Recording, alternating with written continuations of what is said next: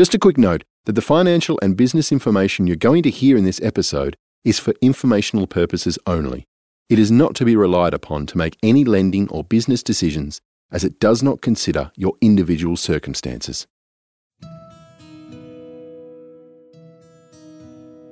I'm very good at dreaming and I have a lot of dreams, but I really didn't know what to expect.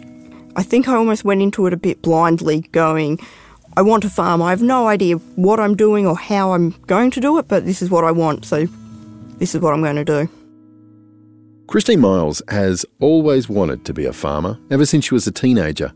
Working on the land has always been her calling. But for a long time, the idea just sat at the back of her mind. Today, she lives out in Hermidale, a remote town in central western New South Wales. It's about 3,500 k's from where she was born. So I grew up in Perth in WA. City girl, actually. Spent a lot of childhood holidaying in rural WA and loved the area, loved being out of the city and holidaying, driving around, uh, looking at the countryside. Just sort of the freedom. That's where I wanted to spend the rest of my life, is out of a city. I suppose when we got to year 10 had to decide what to do for work experience and there were so many different ideas out there and mum tried to give me suggestions. I think as a kid, some of the drawings I'd done of ideas of what I wanted to do growing up included, you know, drawing little farms and caravan parks and campsites and things like that. But what I actually ended up doing for work experience was um, in the field of geology. So I stuck down, I guess, sort of a safe road, if you like, and went into mining. That got me out of the city, but it probably didn't quite get me where I wanted to be.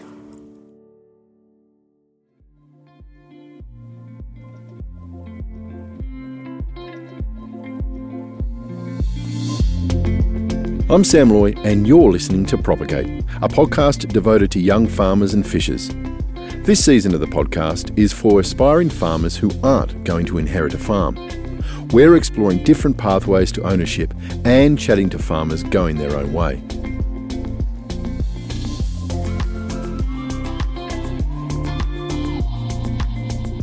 Early on, Christine put farming into the too hard basket. She didn't come from a farming family, and the challenges facing aspiring first gen farmers had her spooked. She felt she had to choose between two career options, and she chose the other one, which happened to be mining.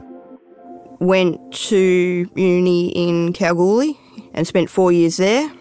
I went and did fly and fly out for quite a few years, and I hate flying, I hate travel. Christine ended up in Cobar in New South Wales, to take a residential job in mining. That's one where you live near the mine site rather than fly in, fly out.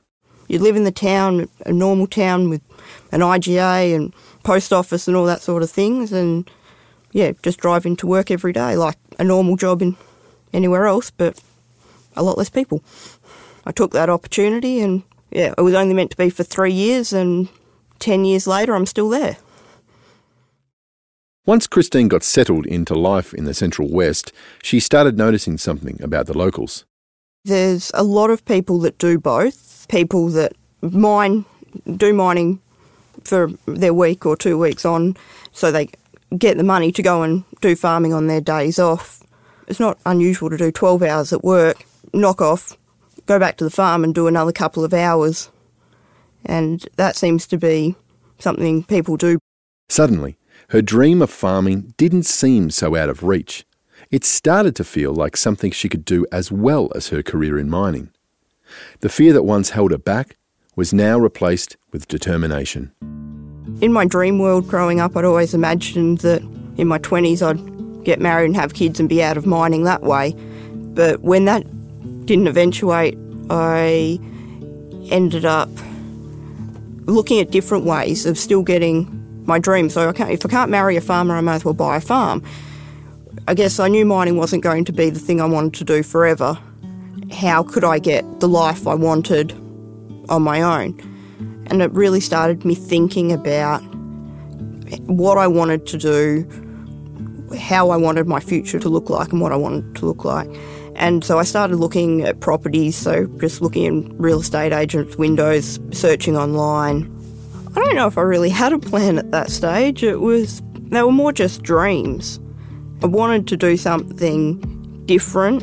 I just wasn't really sure what I wanted to do. Christine started approaching farmers in the community to see if they would be interested in a share farming agreement.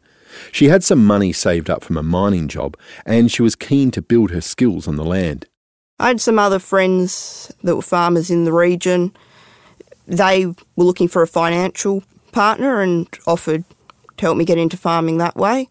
It's a bit more attractive to the banks if you have an off farm income. Yes, they thought, oh, well, Christine's got an off farm income and she wants to get into farming. Let's see if she'll be a financial partner. Uh, but that was looking at properties up in Queensland and just being a silent partner, which wasn't really what I was after. So I suppose farming is my exit plan for mining.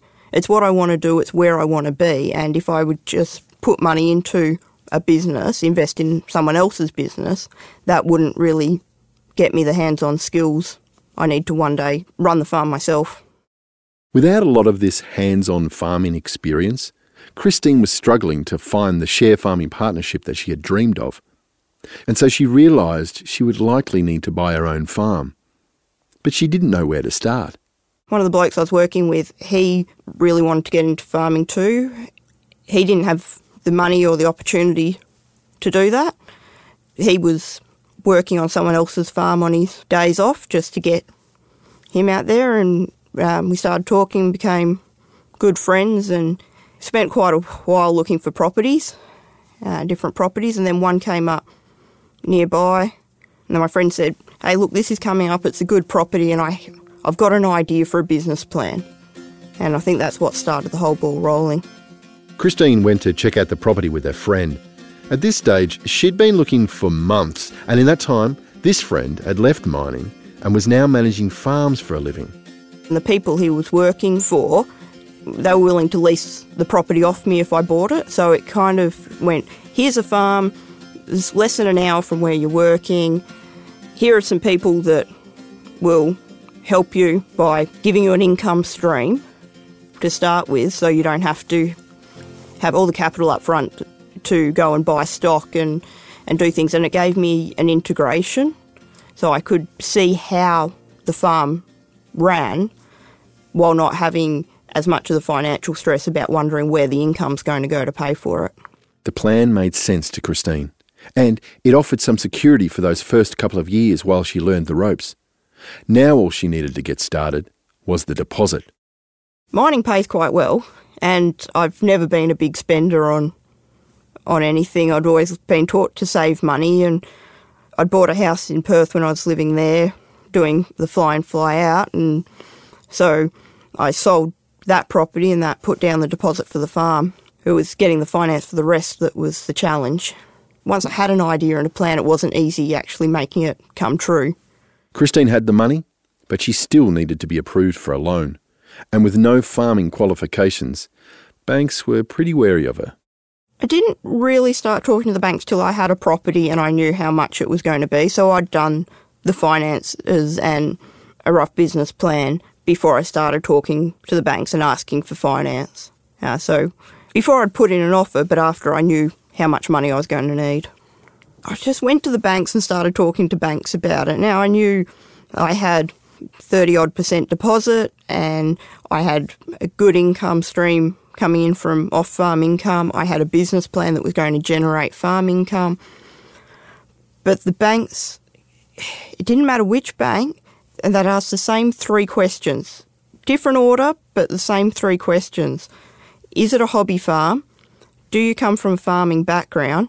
And is your husband or partner a farmer? And so when you turn around and go, it's 8,000 acres, no farming background, and I'm single, it just it became an uphill battle. But fortunately, I found a really good agribusiness manager who said, No, you've got a good plan, and they gave me the money. Obviously, farming is a risky business, and make sure that people can pay back the money and that their investment is going to be sound. But they don't know me and they don't realise the drive and the tenacity I have and that I will make things work no matter what. Christine says she's learned to be tough when people doubt her abilities. You know, you're calling a supplier up and they're like, oh, if you've got any questions, just get your husband to call me. And I'm like, yeah, no, that's, that's not going to happen. I think it just gives me more drive to succeed. Just makes me want to do a, that little bit more to go, no, this is me and I can do it. To get yourself started in agriculture at first can appear quite daunting, uh, but really it comes down to having a really strong work ethic, which in turn helps you generate income. Throughout this series, we've been chatting to Brad Sewell. He gives advice to agricultural producers, particularly around their financial planning. Brad suggests starting the conversation with a bank early when it comes time to apply for a loan, your application should prioritise quality over quantity. So, the information that young people should be bringing to the table is uh, what their legal trading entity name is, their ABN, their address, their age, uh, where they basically live, a brief description of uh, the transaction that they wanted to take on, details of the security they want to provide, um, details of the cash flow or the income and expenses they think they're going to earn and spend, details of the property uh, that's going to be offered as security, uh, details of any um, uh, personal risk insurance like life insurance, etc. Um, and just a, a, a general overall um, rundown of what the transaction entails. The two key things are security and cash flow. Uh, and then the third key thing is your management skills. So, presenting yourself well. Um, if you're going in to see a bank manager in town, make sure you're reasonably well dressed and not, not straight out of the mud. Um, but if the bank manager's coming out to the farm, make sure your utes clean and tidy if you're going to drive them around and not full of McDonald's wrappers and and stuff like that because you're trying to make an impression. Everyone in life um, sets an impression, especially when you're trying to uh, uh get a bank to commit to, say, 65% of a purchase price. You're, you're actually asking a bank to put a lot of money up on your behalf. After Christine got approved for a loan, she signed the farm over to the interim leaseholders. Meanwhile, she stuck with her mining job. I needed to build up my cash stocks so I could actually go and buy stock and, and do things myself. The rent they were paying covered the farm expenses mostly, so the the interest repayments, the rates, things like that. And then I just started saving up from the mining work and putting that money aside, paying off a bit more of the loan where I could, and setting myself up so I could take it over. It was good. They would let me help. I'd I'd go out on weekends, and if they were doing any stock work on the weekends, they'd invite me to come along and, and help out. So I'd get used to lamb marking and mustering. At harvest one year, they let me drive the chaser bin. Um, so I just got that taste, the taste for farming and what was going on, and started just observing and watching and asking questions and trying to figure out the seasons and the processes and how it all worked. The property is 8,000 acres and it's a mixed farming operation of crops and livestock. The plan was for Christine to take over the farm after three years of leasing it out. So, she had a lot to learn in a short period of time. I needed someone to help me out. I, I still really didn't know what was. I really didn't know what I was doing as much as I'd learned, I still was very much in the dark. And I was still working in mining for, you know, 11, 12 hour days, five days a week, and trying to even just make a phone call during business hours to sort out farm stuff was quite difficult. Her friend, who originally helped her find the property, put his hand up to manage. One of my early thoughts for how to get into farming was to help people who wanted to get into farming. And I said to him, instead of me paying you to manage the farm, how about I, you know, you, we make it as an actual formal business partnership and you start to get a bigger stake in the business. It was something that he wanted in terms of it, it made it worth his while. He eventually wants his own farm, his own property, and he needs to have enough financial reward from the work he's doing now to fund his dreams in the future. So he said, I want to go 50 50 on all the crop, all the livestock. And that worked for me because I suppose when you look at it, yes, you need, I need someone to manage my side things. I still have final say so on anything, but someone to make the phone calls and to do the arrangements and to advise me. But by him having a 50% interest in the day to day activities and everything we go, I know that my stock's going to be looked after to a good quality because it's his stock too. I think what's really important and what's helped me succeed now is not just my friend, but also the, the whole community. We've got a really good community in Hermidale with the neighbours, and we all band together. There are three off the top of my head that without them we wouldn't succeed. They lend us equipment. It's a lot of the barter system, and that, that took a lot to get my head around. I do something for you, you do something for me. That's something that you never thought of going into farming that that would happen. It's I'm used to just being independent, standing on my own and having to do everything myself. Learning that you've got that community and that system where you can do something for someone else. They can borrow my spray rig and I can borrow their tractor. Something I never expected, and something I'm extremely grateful for. Things have been going well since she took over the farm. The freedom to get on the tractor and be on the land means she finally feels like a farmer. But she's still working in mining as an engineer to keep cash flow healthy, and this means sometimes spending weeks or months off the farm. I'm working on about nine months of mining and three months of farming at the moment, but it's really difficult. We've got grass for the first time since 2016, and all I can see is photos. I don't actually get to be there to enjoy it. So I'm really grateful that my friend, manager, business partner, he's he's all rolled into one, and he's really good at keeping me up to date with what's going on. So between him and his wife, I get messages daily telling me what's going on, and get phone calls, and we talk through decisions. But it's not the same as being there, and it's, um, yeah, I, I really just want to go home and and sit on a tractor. Now, Christine's working towards phasing out her mining so she can live her farming dream in full. It's a struggle because I'd rather be farming, but I also know that I need the money. I was fortunate that the mining income got me through the drought.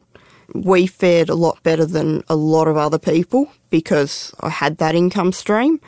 Even though I'd love to just jump straight in and spend, you know, six months farming, six months mining, I've got to balance up, make sure we've got enough money to buy equipment that we need or hire equipment that we need to get us through the first couple of seasons.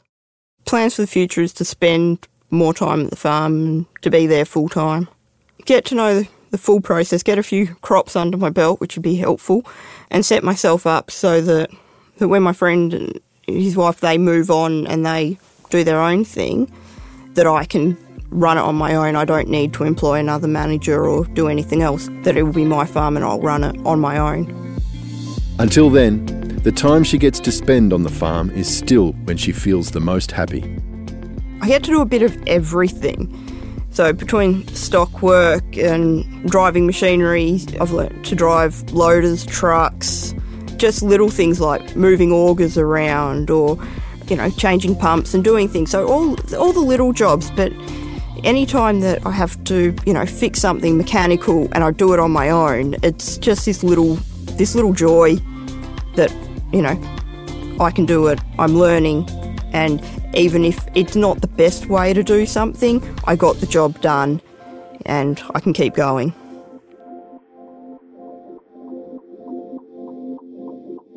In the next episode of Propagate. One day I was just browsing the real estate and saw this property at Yeovil. We had no intentions of moving. I actually came out and had a look. It's 350 acres with an extremely rundown infrastructure and house. no one had been living in the house for 18 months and it had just newly come on the market and I had a look at it and it was an absolute disgrace. It was a mess, absolute mess. The real estate agent said he'd brought previous people out and they just they couldn't see any future in it. But I could. Every episode of season 3 is already available right now. Find it wherever you get your podcasts. Propagate is brought to you by the New South Wales Department of Primary Industries Young Farmer Business Program. Thanks for listening.